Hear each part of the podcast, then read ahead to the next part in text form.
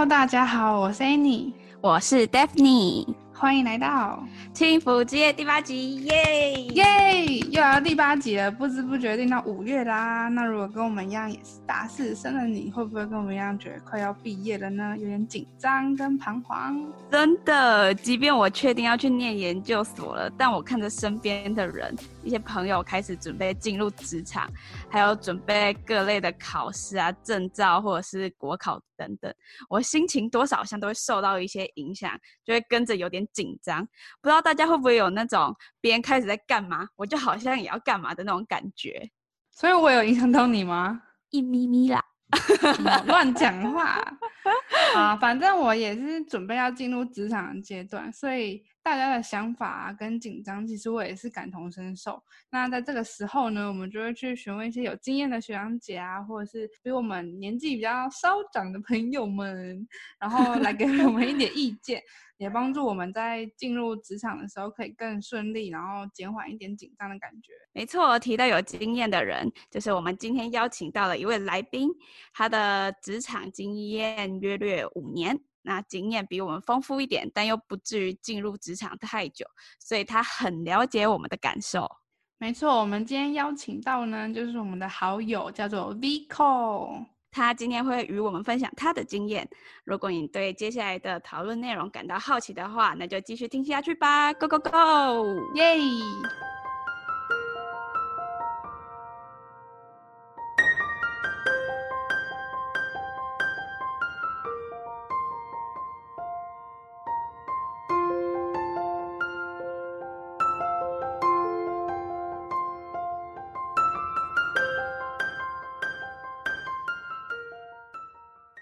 ！Hello，大家好，我叫做 Vico。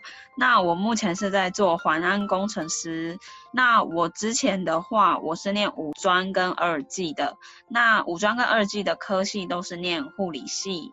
那你为何会选择就读五专呢？还有为什么会选择就读护理系？哦，我会念五专的原因是因为国中的时候就发现自己好像不是那么的喜欢念书，而且好像也没有像班上那么会念书的人那么厉害。那那时候就觉得说，那不如学得一技之长，所以那时候就选择了去念五专，就是可以学习职能这样子。那我只是知道有些人可能。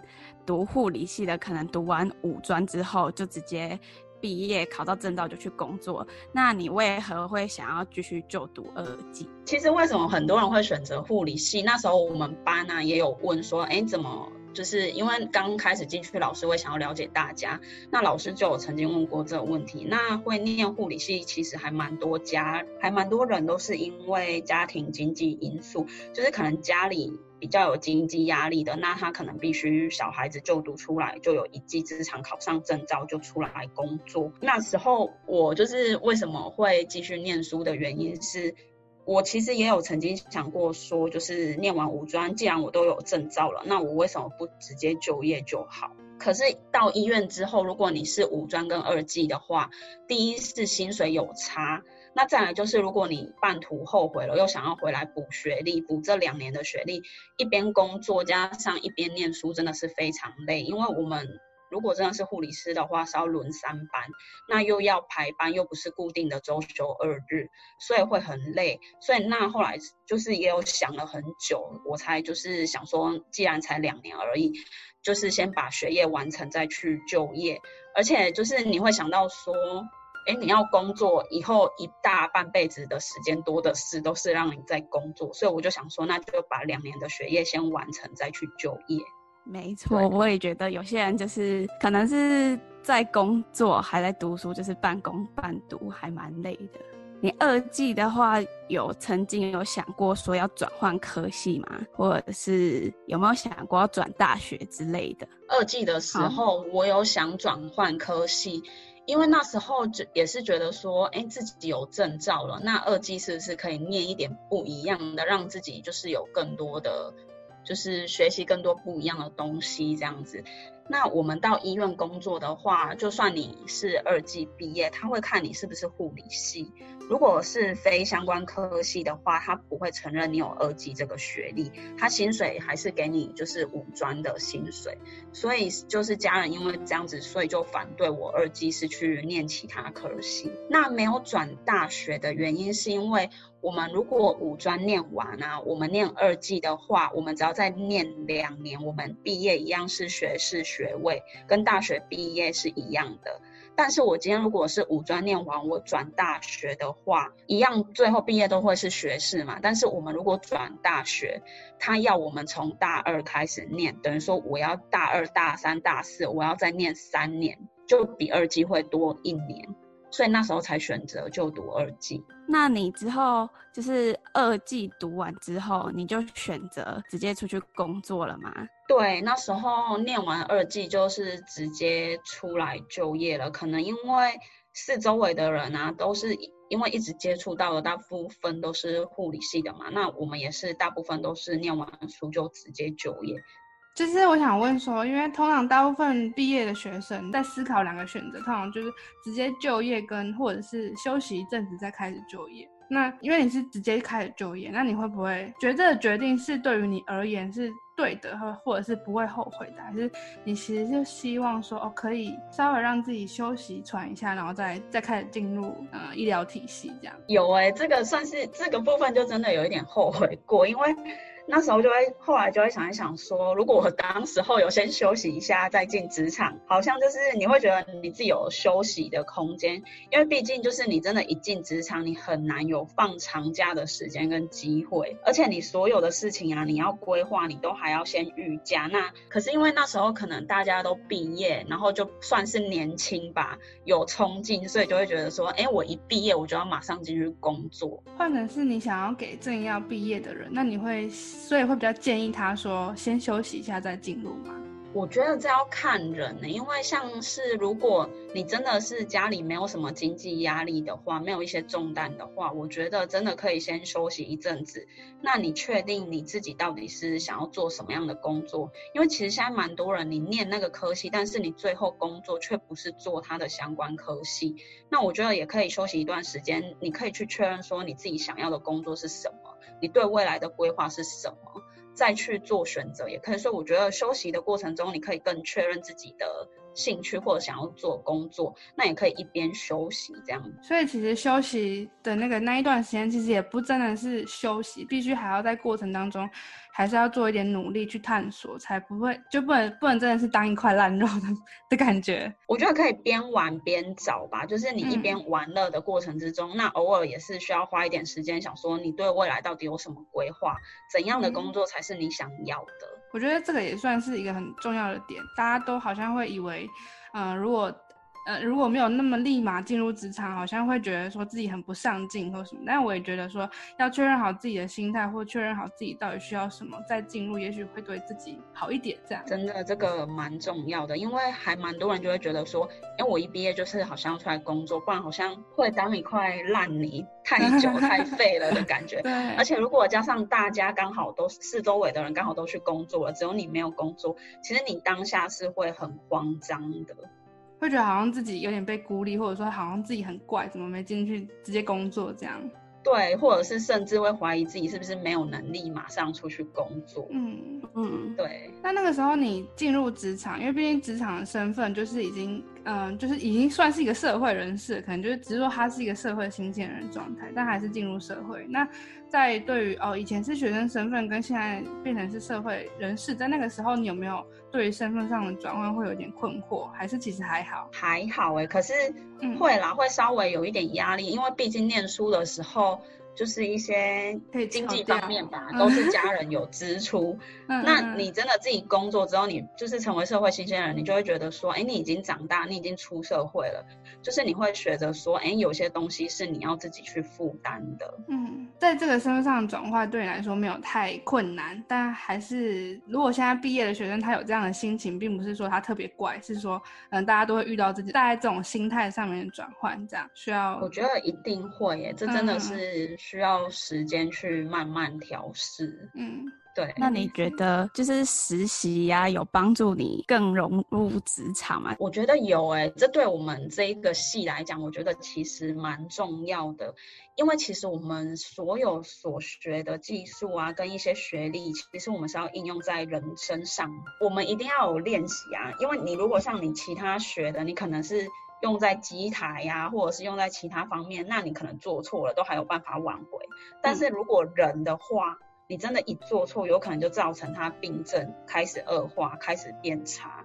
所以我觉得实习对我们来讲其实很重要。而且你就是因为实习，所以大家会把你当实习生，会愿意给你这个机会去学习。那你如果做错的话，至少人家都还会给你机会。那你你们能选择的科应该蛮多的吧？那你为什么会选择去急诊？哦，因为我这个人啊，我喜欢每天有不同的挑战。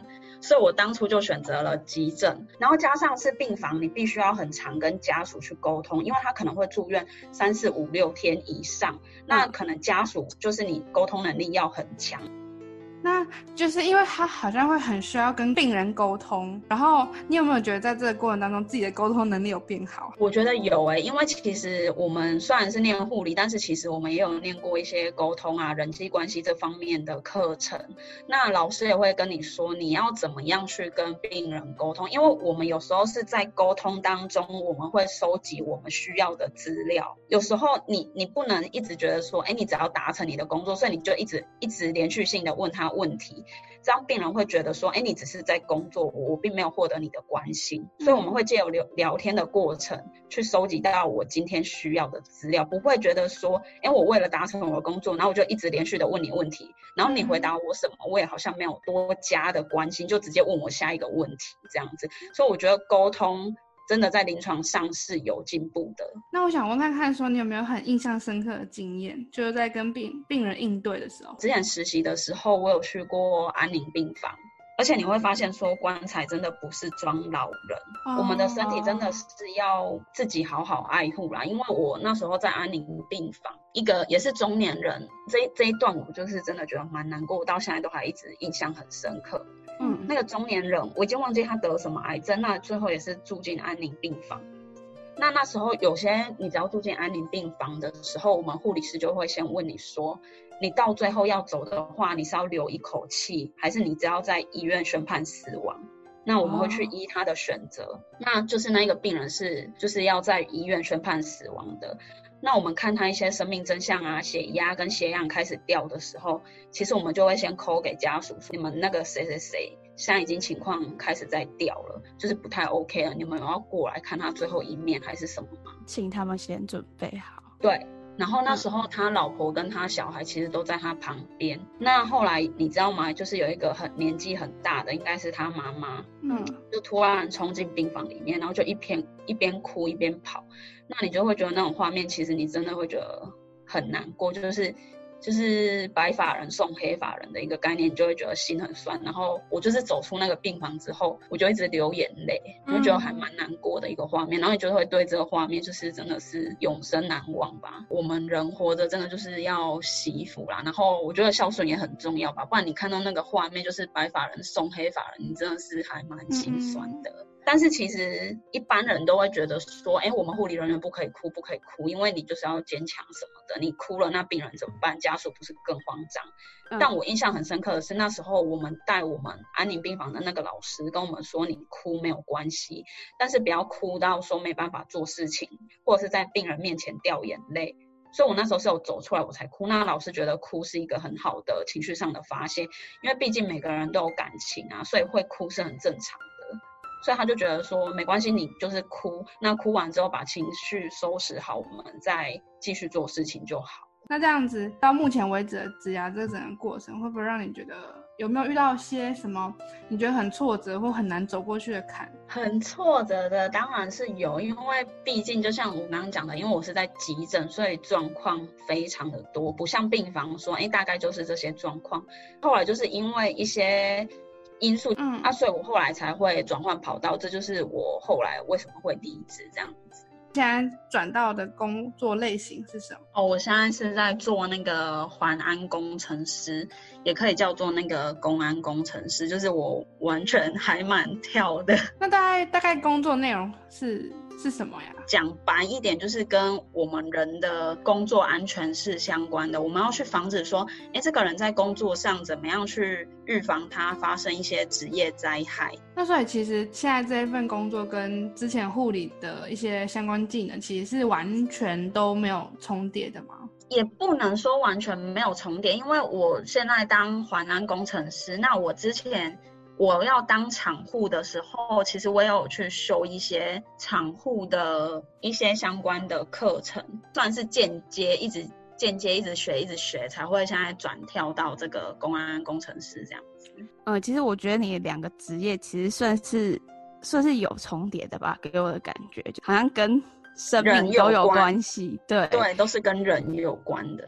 对，然后一个是可能是照顾啦、医治病人等等之类的，然后一个是让人的生命安全可能比较有保障一点，所以我觉得两个工作可能看似没有重叠，但是他们两个好像是又又是有相关的。嗯，因为像我之前有听过有些人就是他不太善于交际啊或者什么，所以他选择工作就会。比较喜欢就是面对电脑就可以，他不需要太多跟同事沟通，或者是跟他的客户沟通。那对你来讲就是跟病人沟通嘛，或者是等等的。对，真的，我真的觉得沟通很重要，因为其实我们在医院也是要跟病人啊家属做沟通。嗯。那你一定要很明确的表达，把你的讯息传达出去。嗯。然后现在也是，我们现在当公安啊，也是啊，你也是要去跟病那个工人啊，或者是员工。教导跟未教的状况，那其实真的沟通技巧跟能力非常的重要。对于你来讲说，觉得好的沟通会需要有什么样的元素？讲话要清楚吧，你要去看对象是谁。所以总结来说，就是需要，就是要尽量讲到重点，不要就是绕很多圈子，还讲不到重点，然后让对方听不懂。然后再来就是跟对方讲话的时候，需要看一下那个对象是比自己大还是比自己小，他是你的长官还是跟你的同事。好，对，我觉得这还蛮重要的。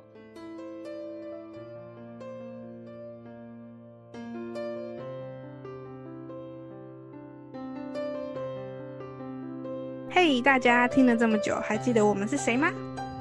我们是两位大学快要毕业的大四生，对，我们可以毕业了，耶耶！我们成立了青辅，也是青辅之夜的主持人。青辅主要是在做女力与自我成长的相关主题。如果你们有兴趣的话，可以 Google 搜寻青辅 Caresse。Caress 怎么拼呢？就是 C A R E S S E。如果想看更多更深入的文章，可以到 Medium 搜寻轻抚 Caress”。还有，如果喜欢我们轻抚之夜的话，记得为这个节目留下你的评论，并帮我们打新评分，按下订阅，给予我们支持跟鼓励。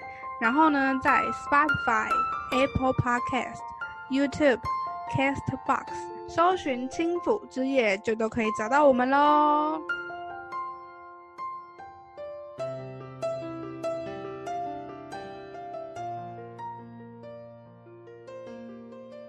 就是，所以你离开校园后，你还是就是会想要多多去学习啊，进修自己，然后可能不一定是跟自己原本的专业有关，就是可能以自己的兴趣为导向下去学习不同的东西。学习呀、而且投资在自己身上一定都是好的啦，因为你学越多，毕竟都是学到的都是你自己，那就是等于说你有更多的技能，你可以去选择你要做的，而不是工作来选择你。其实好像也是要对于自己的生活，或者是对于成长这件事情，要保持一定的好奇心。如果好像。嗯、呃，对于什么样的事情都懒懒散散，或者是觉得还好，那这样不管是学生或者是之后出社会，对于自己而言都算是一种损失吧。鼓励大家都要保持好奇心，正向的学习。那就是可能一些现在毕业季可能快到了，已经五月了嘛。那有一些毕业生，大学毕业生可能已经面对要进入职场。没有要继续升学了，那他们可能现在会感到有点紧张、彷徨，不知道该怎么办。那你可不可以给他们一些建议或者是鼓励？我真的觉得可以抱着一颗勇于尝试的心。其实你现在选的第一个工作，你不要给自己压力太大，不要觉得说，哎，这个工作我就是是一定要做个一年、两年、三年，或者是甚至我一辈子就要做这个工作。我们可以先去碰撞啊，一定人要去碰撞。你接触的越多，你才会知道说你真正想要的是什么，你喜欢的是什么工作。你各种都去试试看，也不一定说要找你的相关科系啊。因为有些人念的，可是跟自己想做的可能是不一样的。所以我觉得一开始啦，可以多方的去尝试。你选择了你要的工作之后，我觉得还是要稳定性啊，不要说哎。诶我一天到晚都在换工作，对，所以我觉得就是一开始可以抱着一个勇于尝试的心，然后先去选择，或先都去做做看，那你最后就会知道说，哎，你自己想要的是什么。不要给自己太大压力，然后勇于尝试。那在勇于尝试的这个部分，它是需要一个是有意识跟无意识的尝试。那这样觉得哪一种可能会比较好？我觉得能尝试都是好的，但是如果像你讲的，就是有意识的话，当然是对于他之后的工作规划会比较加分，因为他可能一开始就有一些想法，那他就可以按着他的想法去做这些事情，才不会觉得说好像有一点无头苍蝇，人家邀约我就去啊。当然，我就或许误打误撞，他也会找到他想要或是喜欢的。就是，但是我觉得还是有意识的话会比较好，比较可能碰撞期会比较短这样子。所以重点还是其实还是要了解到自己到底喜欢什么，这样才不会浪费太多时间。对啊，对啊，真的。很谢谢今天 Vico 的分享，让我们听到有趣的故事，也让我们了解到和自己不同领域的人他们在做什么，以及可以很有很多值得学习的地方。对，其实 Vico 平常是很活泼搞笑的人，那他今天能正经的跟我们分享，真的非常的难得，让我看到他不同的一面，然后从他身上听到的经验也降低了我很多的紧张感。那我们来为大家总结今天的分享。没错，在这一次的访谈里面呢，Vico 他有讲到，除了在校期间呢，除了专业科目以外，也可以借由社团啊来去学习不同的技能，像是沟通的技能就很重要。沟通除了在职场上呢，在生活方面也非常重要。好的沟通需要具备两个元素，第一个就是你要把话说得清楚，要让对方听得懂你要讲话的重点在哪里。第二个就是你要知道你现在沟通的对象是谁，是比你大还是比你小，还是是你的同辈。要了解知道这个对象是谁。那还有毕业之后呢？或许在角色的转换有过渡期，大家都会觉得比较紧张，但是也不用给自己太大的压力，可以让自己多方去尝试，然后放松的看待自己的第一份工作，因为那一份工作不见得会是你永远的工作。嗯，即便离开校园呢，也还是要保持一个好奇的心态，能够利用业余的时间去学习，然后把学到的东西让它跟着你一辈子。或许不一定可以变成你的工作，或者是变成一个可以赚钱的工具，但至少可以为你的人生增添乐趣。或者在某个时刻呢，你意想不到的时候，它就可以派上用场。那刚进入职场所遇到的压力，可以试着与职场以外的朋友分享，借由分享来慢慢宣泄你的压力。而在职场上呢，待人处事就尽量以和为贵。能不要树立敌人，能少一个敌人就是最好的。在与别人沟通讨论事情时，要能虚心受教，因为任何人都有可能成为你之后的贵人哦。是的，然后 Vico 呢，他其实从护理师在转成职安的时候呢，这两个工作呢，虽然看起来很不相关，但他们其实都有一个共通点，就是都跟人的生命有关，所以不用害怕转换，只要一步一脚印，多学习都是能够衔接上的。没错，那我们下一集的轻抚之夜见。拜拜。